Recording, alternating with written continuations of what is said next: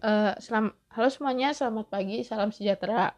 Sebelumnya izin izinkan saya memperkenalkan diri saya terlebih dahulu.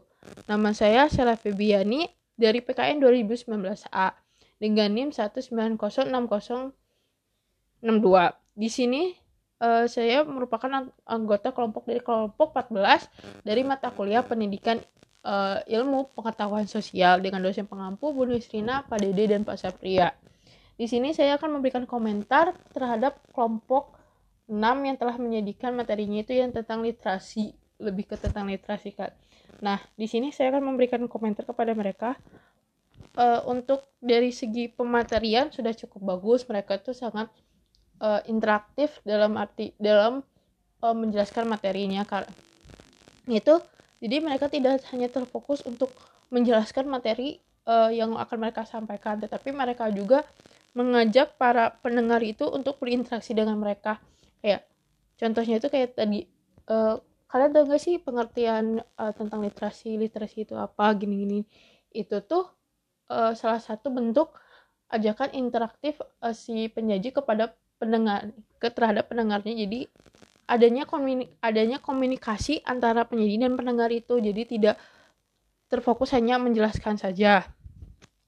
Selain itu juga uh, dari PPT menurut saya tuh sudah cukup bagus karena satu emang disertai dengan desain yang bagus dan dari segi pematerian atau penyampaian pematerinya pun uh, cukup ya di materinya itu tidak panjang gitu jadi tidak memakan selain dia yang banyak karena kan namanya juga PowerPoint di mana uh, yang disampaikan hanya inti-intinya saja jadi tidak banyak selain dia yang ditampilkan Selain itu juga saya hanya ingin memberikan komentar yang tentang macam-macam literasi, macam-macam literasi.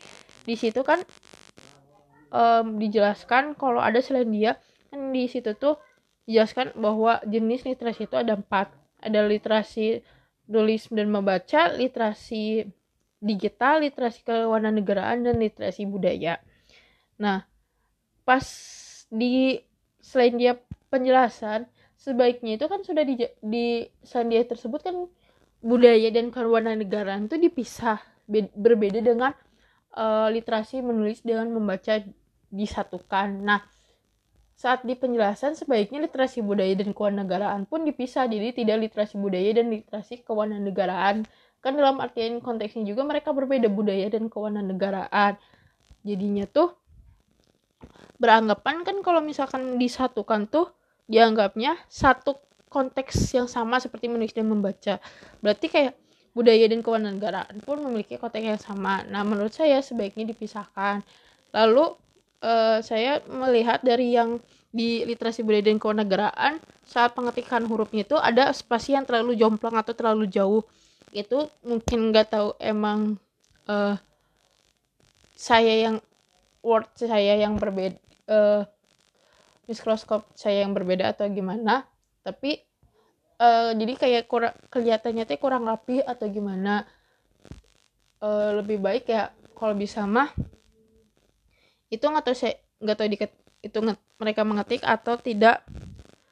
Nggak tahu copy paste tapi ya sebaiknya tuh kayak dibikin rapi jadi kelihatannya itu seperti rapi. Nah untuk pertanyaannya sendiri saya ingin bertanya nah untuk kelompok 6 yaitu saudara Ramdana selalu pihak. Nah, menurut kelompok kalian bagaimana sih ka kalian yang nantinya akan menjadi seorang guru atau guru PKN nantinya? Nah, bagaimana kalian atau cara kalian meningkatkan rasa atau meningkatkan literasi kepada peserta didik kalian nantinya?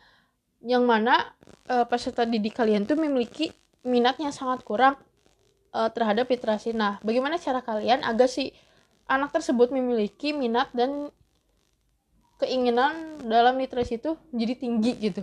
Terima kasih sebelumnya.